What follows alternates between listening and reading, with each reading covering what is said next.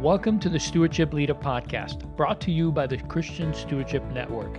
CSN exists to encourage, teach, and connect church and stewardship leaders to help them create and lead healthy stewardship ministries in their church. You can learn more about CSN at ChristianStewardshipNetwork.com.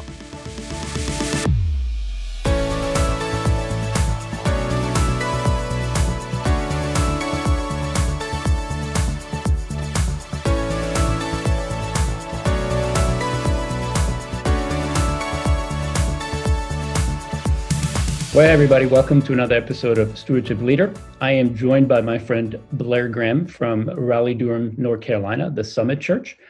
And uh, Blair, it's so, so good to connect. I know we've been doing a lot of virtual meetings, but uh, this is another one of those. But you and I talked the other day, and you told me some of the things that you guys have been doing and some of the creative ways that you've been dealing with some of the limitations, possibly, or maybe opportunities that you've had in the stewardship ministry at Summit and I wanted to share that with our audience. So tell us kind of what's been happening. How have you been managing uh, in this pandemic? And of course, with social distancing, everything we've been dealing with, how have you guys uh, adjusted for the stewardship ministry to make sure that you're still taking ground, that you're still pursuing uh, all the that you need to be doing through Summit? Because ministry doesn't slow down just because we can't physically be together. In fact, that's one of the things that I'm excited about talking about how you guys have adapted to some of the newer ways that you're doing ministry through stewardship at Summit. So just go from wherever you want to go. I know there's a bunch of things that we want to talk about. So whatever you're comfortable to jumping in, go ahead and do it. Yeah, thanks, Leo. It's um boy, what a unique season that we're in right now. I, I know that uh, coming out of the business world before I became a pastor, uh, there's so much that I didn't know about what it meant to be a stewardship pastor, and I feel like God's teaching me that continually. Um, but in a season like this, where you know it doesn't really matter what degree you have or what your preparation was, I think all of us are scratching our heads trying to figure out, hey, Lord, how do we need to make disciples in an environment like this where, where we're restricted in how we can meet in person? And mm-hmm. so it, it's just been a really unique time. I think there's been different phases of lamenting and grieving just the loss that we've had of not being together yeah. and uh, then finding kind of what the new normal is and in a lot of ways really trying to move from a posture of waiting to a posture of how do we actively just kind of take control of what's happening and, and put some things in place so it's been a variety of emotions and, and seasons that we've been in leo I, i've really seen God's abundant provision for the stewardship ministry at the summit, kind of leading into all of this. Um, mm-hmm. there's a couple things that he had been directing us to pursue that were more digital and virtual in nature that I think are really, really helpful now. In other words, we kind of had these things in place when this all hit. It wasn't, you know, having to start from ground zero. So, for example, our we have a one-on-one financial coaching ministry that for a variety of reasons, we had really just felt like we needed to move that to a virtual environment. This has been over the last year and a half. Mm. And uh, we just found we're, we're a church that has 10 campuses in our region here, this the Raleigh Durham area. And we just felt like when we were only meeting at our permanent campuses, it was limiting our reach to people, even in our church family, that we could engage. And so that was really the impetus of what pushed us to virtual for financial coaching. So that that's actually been great. From day one of this we've been able to offer that as a resource and a tool for people. I think the second thing leo is we probably for the last several years we've had this virtual digital i guess it's a digital newsletter called the stewardship digest it's just been a way that we've tried to curate helpful content to equip and disciple our people in a non-traditional way. At least it was non-traditional for us, and uh, we've really leaned heavily into that to be able to communicate to people in our church and, and offer that as a digital tool that they could take advantage of from the comfort of their own working from home environment. Right. So those are some things that we felt like God was leading us to kind of before this. You know what's interesting about what you just said is that I think many of us had a bit of a almost a, a premonition uh, I don't know if I call it that, but I, I think the Lord really has been working because I've spoken to several church leaders in stewardship ministry, but also a couple of our partners in ministry, you know, Dave Ramsey's organization, Compass, and they felt the same thing before this pandemic hit they were already planning, they had in plan to launch different initiatives that were more digitally based. And as soon as this happened, the only difference was that they had to kind of move their, their target date a little sooner. Something that they were going to launch 18 months ago is now, you know, been launched. So it's really cool to see that. I think the Lord's had already been working and saying, you know, just get used to a new way of doing things. And uh, I, I, really appreciate that because I think it didn't shock as many people uh, as it should have. And I think some of the certainly some of the stewardship ministries that are established that have been uh, already very successful at, at changing the culture at their church they were already doing some of those things but i think this just created a bigger ability to really influence more people and reach more people so it's very exciting to me because i think it's going to have long lasting implications where we're going to reach more people because of this this challenge but also because of the media that's uh, available today I think that's right. I know one of the things we've been talking a lot about at our church is, you know, what started out as an inconvenience and an interruption to ministry mm-hmm. has really, in a lot of ways, created a disruption and almost a paradigm shift in how we reach and engage people as a church. One thing that's been a huge win, I think, for us, Leo, as a pastoral team, our team tends to be, I would review kind of say our member care has felt very reactive. So, as members of our church had issues or emergencies, mm-hmm. that would be what would prompt kind of a pastoral care relationship or engagement. And through this, I think our campus pastors have done a phenomenal job with their elder teams to say, hey, we are proactively going to reach out and try and engage our members directly over phone and I, I, say that because I think in a lot of ways, even the stewardship ministry, how are we engaging people? Is it reactive to what the needs are? Are we trying to proactively serve and connect with them? So that that's been a way that we're trying to really change. I think also like even something as small as membership. Um, oftentimes at our church to do to become a member, you have to go through a membership class. Well, for many people, if it's only offered at the church building a certain day on the weekend, it just becomes hard to get to with childcare and timing. And so that's actually been a huge win to offer membership classes virtually. That actually kind of leads to to one of our biggest new wins in the stewardship ministry, our estate planning ministry. We've partnered with um, an organization called Financial Planning Ministry, mm-hmm. and they they would come to our churches for several weekends a year and offer seminars and then be able to help our members that were interested in getting a full estate plan done.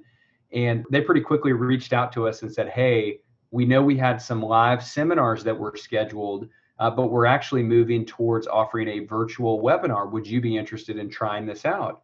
Mm-hmm. And we said, Hey, let's, this I think could be a really good thing. I mean, during the coronavirus, people are very concerned about their mortality. They're concerned about their death. Do they have their a, a state in order? Do they have their affairs in order?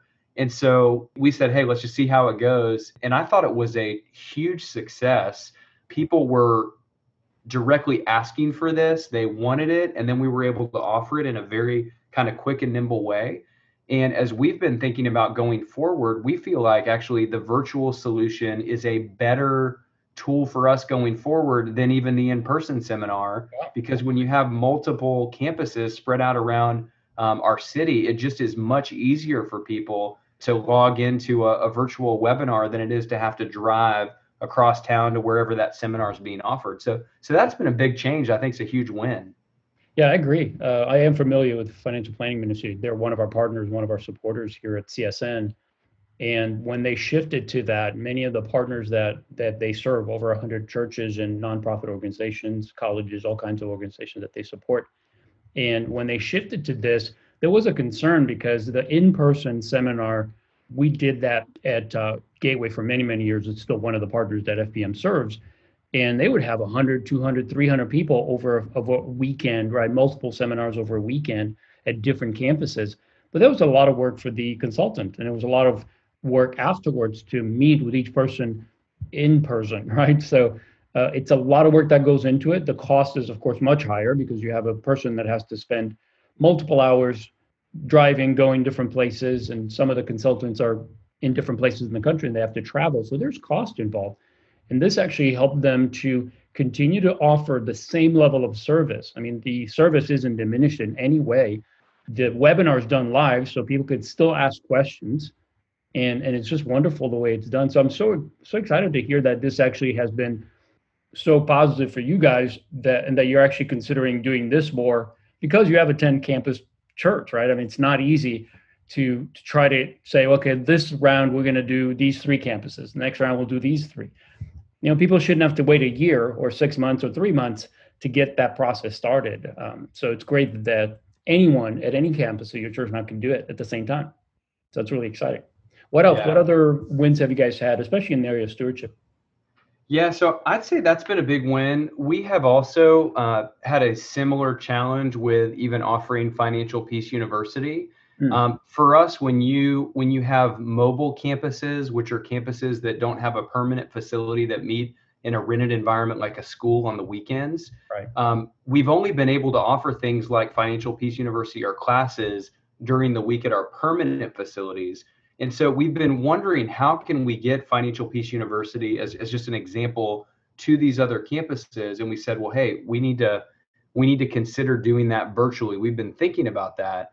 And now our, our church just made an announcement that we are not actually going to physically reopen um, until the, you know, at least through the end of the year. So we're we've already kind of made that decision. We felt like we've just really been playing defense every week. Hey, are we going to open or not? And we yeah. said we've really got to start to redefine how we do ministry and be more intentional and strategic about it. And so the elders decided that was kind of the right move. Obviously, a really hard thing, mm-hmm. but that mm-hmm. just solidified the need to go to a virtual financial peace university. And so that's something we're going to do for the first time here in September. We're planning to offer a class or two. And so mm. we're excited. We also, our leadership team has said, well, hey, um, we had some classes going on in the spring that then we had to stop meeting in person and offered it virtually kind of in in the process mm-hmm. and sadly those were not well attended so we're kind of with that as a backdrop we're like we're not sure how many people are going to want to do virtual a, a nine week commitment virtually mm-hmm. but this is part of where we are leo in this season is just trying some new things out and seeing what works and what fails and, and making those pivots yeah I, I do think though because of having to switch from an in-person to a virtual while the pandemic was ramping up while so many people were like what is this about? Is this necessary? There's so many questions that we didn't have answered at the beginning that we have a better perspective on now. So i do think it'll be successful. Uh, financial peace university and dave ramsey organizations has had this available for some time. And i remember when we were at the csn forum back in march that which seems like a year ago now in light of everything that's happened over the last four months but I remember talking to Kent Singletary and and Ken Schaefer, uh, the guys that were there from the organization, and they talked about, you know, actually they gave a gift to everybody that was in attendance for pastors to go through a virtual FPU, right? Because pastors have a harder time attending, especially in their own church, a financial class. So they were offering a free gift to go through Financial Peace University, a virtual, with other pastors from anywhere around the nation. And it was a free offer to just go through it. And I thought that was so incredible because not only did they offer that, but they did so because they found that it was actually very successful. They had run two or three of these test type of FPU for pastors to see how it would work. And their staff are the ones that that managed it or or oversaw th- those classes.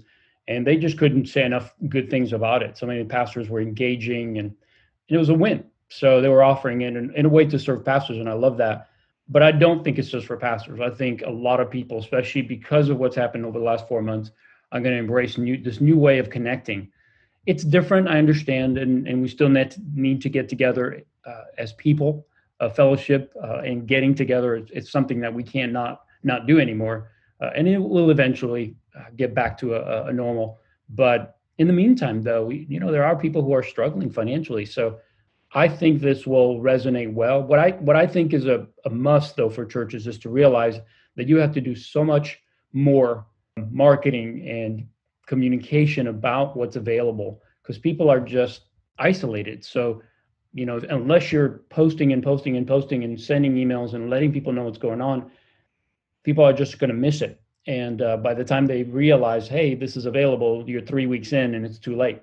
So I, I, I do see that. I know that that's one of the things that we are dealing with at our own church is that communication has to be a lot more uh, more frequent than it used to be. because when we got it together in person, you can connect and and find out everything that was going on. Now it has to be done more through text, through emails, through uh, uh, video, Facebook Live type of uh, communication. So I think as long as you do that, I think you're going to see success in it. That's that's my hope anyway.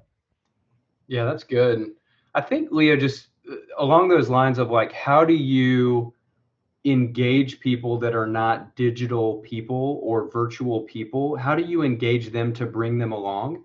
Has mm-hmm. been something that we've been working through. One of the things um, that we've been having to deal with is is we have a variety of people that had given, you know, the way that they chose to give was every week they would give by check.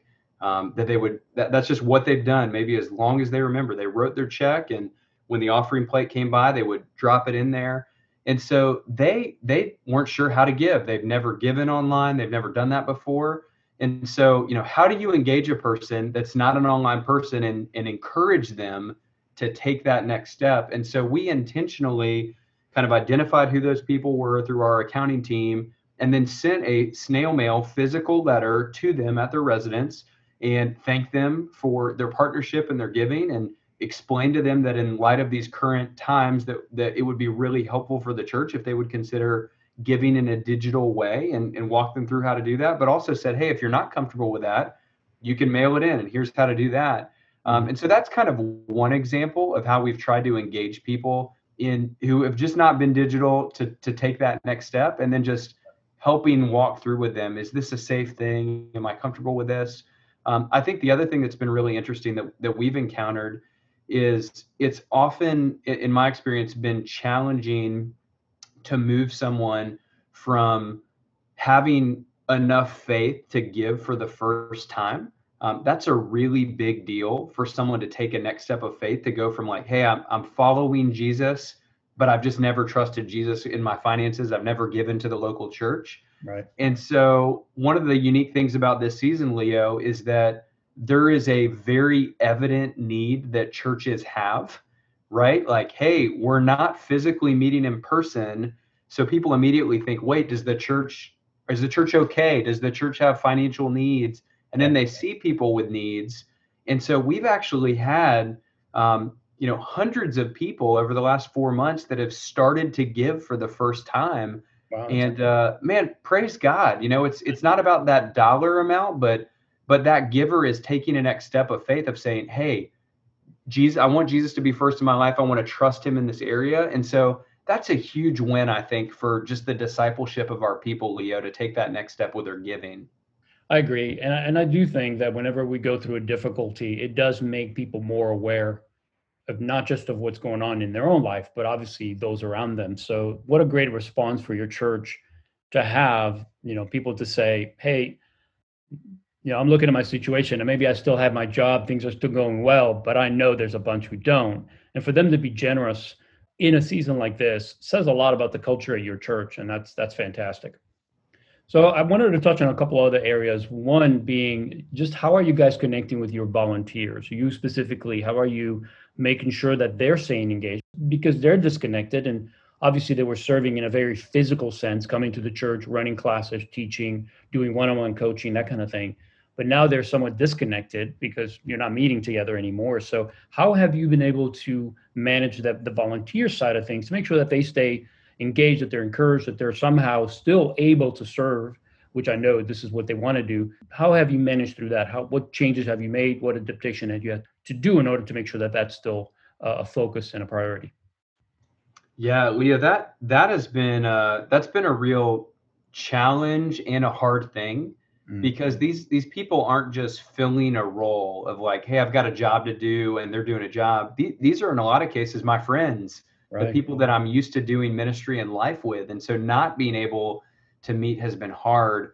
Um, our stewardship leadership team, I've got a team of, of eight volunteers that kind of run and lead our whole ministry. We would meet together once a month in person for for two hours, starting at 6:30 in the morning. And so we're used to doing that. And so we had to move all of those meetings virtually. So now we do all those over Zoom, much to our chagrin. But um, that's actually worked surprisingly well. Uh, we've talked about that we've lost, though, even in the meeting, just kind of the fellowship between people in the room. That's just hard when you're just a kind of a, a, thumbnail on a on a screen. It's just harder. It's harder to know when to talk in a group of eight. Yep. Um, so that's been difficult. I've been calling our volunteers just with phone calls, checking in, touching base, and so that's been that's been a way that we've done it. We traditionally would have several meetings a year where we would gather all of our volunteers together and give them an update about what is coming. Hey, here's the events that are coming, and uh, we had to cancel our in-person meeting that we were going to have in April, but we're going to likely do a virtual meeting to give them an update on everything that's happening. Um, yeah. Even now, me telling you that, I'm not exactly sure what that looks like because I don't need, you know, 60 people having the freedom to chat while we're trying to communicate. I, have got to figure out how to do that. So yeah. um, I need to talk to you and learn from some of these other leaders that are listening to this podcast how to do a meeting like that well. Yeah, you can you can do it. You can do a webinar style, and then you could just assign panelists to talk so that not everybody can chime in at the same time. That's what I love about Zoom. It does give you some flexibility there to make sure that well, it's no different than you being in a room with volunteers. Not everybody's going to get up and just talk out of order. So this is right. allowed you to do that.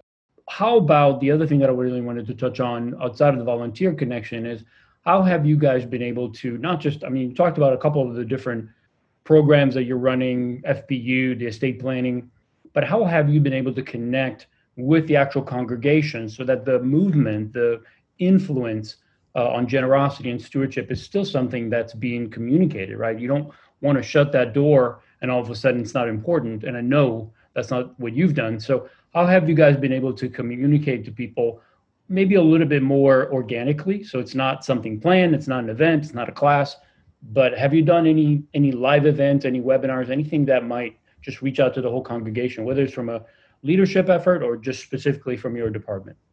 Yeah, so great question. A lot of this um, has really happened during our weekend worship experience. Mm-hmm. So everything that we've done since the COVID crisis hit has transitioned over to an online environment through our Summit Online Weekend worship service and really the way we've had to try and redefine what does the offering moment look like how do we talk about stewardship and generosity mm-hmm. and really kind of the pattern that we've developed now is kind of as the service gets started um, the pastor that kind of welcomes everybody and talks about some things going on has been really connecting because of the generosity of our church these are the things that we've been able to do by the grace of god whether it's a virtual vbs that we've offered whether it's being able to serve families that have lost their jobs and and need food or, or shelter or things like that. So trying to connect like because of your generosity, these these are the things that God has done, and then we'd love to invite you into that.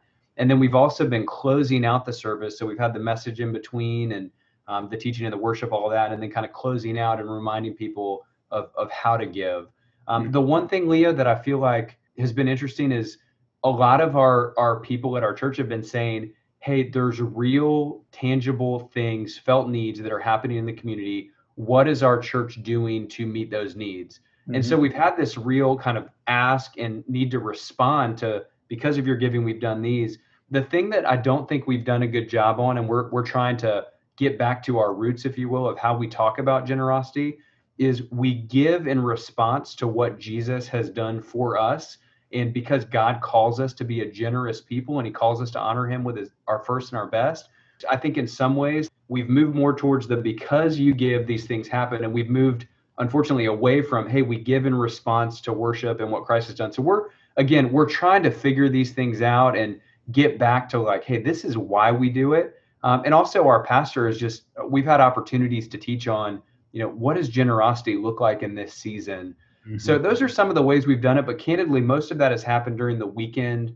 uh, worship service. Leo, we've been considering what are some other on ramps to engage people into the stewardship discussion. And so we've talked about maybe even doing like a Facebook Live conversation on, hey, in a pandemic, how do you get your financial house in order? And just walk people through maybe like a, a 20 minute little talk or Q and A. And then as an as a next step to push people towards like our virtual financial coaching or FPU or our digest something like that. So we're we haven't done that yet leo but we're talking about how we might do that.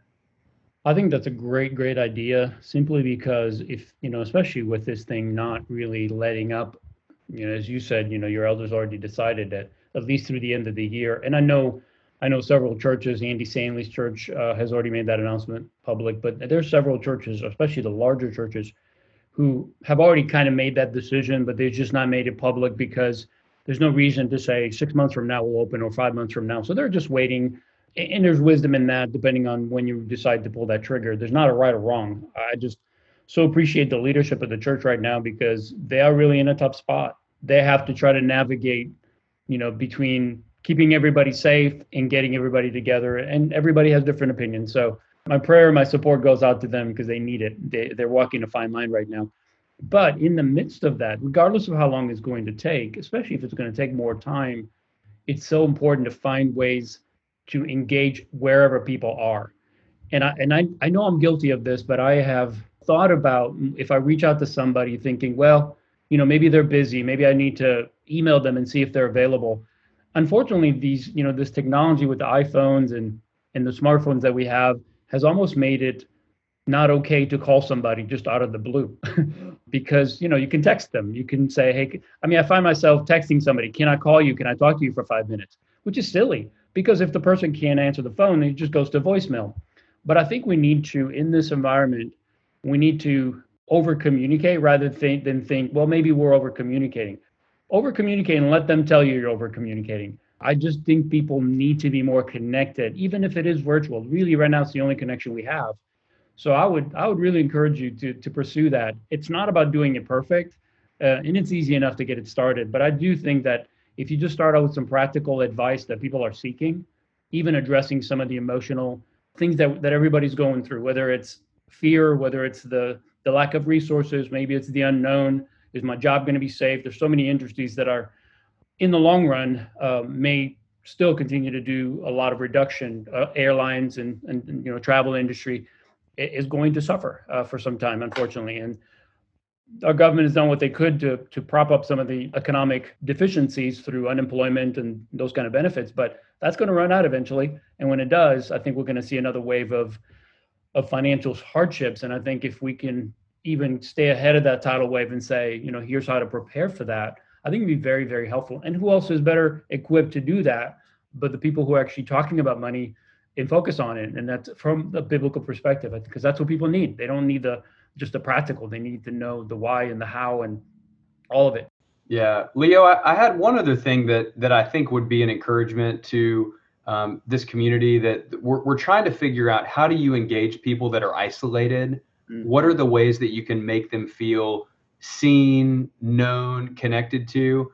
Um, I have found that using a simple little video tool where I've been able to record short messages from me mm-hmm. directly checking in on somebody to say, Hey, Leo, I know you've got a lot going on. I just wanted to tell you that I was thinking about you. I'm grateful for the ways that you lead and serve at CSN. If there's anything I can do to pray for you um, or encourage you, don't hesitate to let me know. And then, you know, kind of send that message to somebody like you no. I've been amazed at the response that I've gotten that people have just said, wow, yeah. thank you for caring. It, mm-hmm. it's just a really easy thing. Um, and so little touch points, calling somebody. I mean, these are these are kind of the going back to the basics, but they just look a little different with a thing like a video over an email. Mm-hmm. But uh, I, I, think you're right. How do we get the isolated person to feel known and seen um, and valued are just so critical in this in this season. I agree. And just opportunities for people to connect because we do need to connect. It looks a little bit different now, but it's still a, a deep need for us to connect. And even though this isn't ideal, right? It's not ideal not to to connect in person uh, for months, but I think we can get about 80 to 90 percent of the way there by by still connecting in the way you mentioned. You know, a, a quick video, a note, a phone call, and then just creating opportunities for people to continue to receive discipleship creating opportunities to talk and, and to influence and to to encourage and support. So this is the same for me, and I and I think it's something that I really appreciate. That I know that's your heart. I, I did get, by the way, to the audience that's listening, I I did get one of those from Blair on my birthday, and it was so so appreciated to get that from him because he took the time. It only took 30 seconds or whatever it was, but he took the time to share uh, on a special day to share how he felt about me and, and the fact that he was praying for me and all of that. And it meant a lot. You didn't have to do it, but you did it. And I know it came from a sincere place. And I think we underestimate how powerful that is because we all need encouragement. especially in a season like this. So I appreciate you, Blair. Thank you for what you do. I just love your heart because uh, I know you serve with a, a, willing heart and you serve people really well. That's why I'm excited that you're part of this network and uh, so appreciate your time today just to, to chat over some of the challenges that you guys are facing and how you're turning those into uh, victories. So grateful for you. Thank you, Leo. It's it's a it's a blessing to be your friend and to be able to learn from you in this community. Thanks so much for the time today. And I want to thank everyone who has joined us for this episode. Thank you so much for taking a few minutes to listen to this conversation. If you enjoyed it, please do us a quick favor and just review and rate this podcast so more people can find it. And if you want to know more about CSN, you can go to christianstewardshipnetwork.com. We have resources, we have other episodes and content that you can benefit from. And we would encourage you to send your your leader there, your executive or senior leader there, so that they can find out what this ministry effort is all about. Uh, because we believe that every church should have a stewardship ministry, a discipleship on finances that's so crucial to our culture today. So, would you do that? Would you go there and point someone else to it so that they can benefit as well? Thanks for joining us, and we look forward to seeing you next time.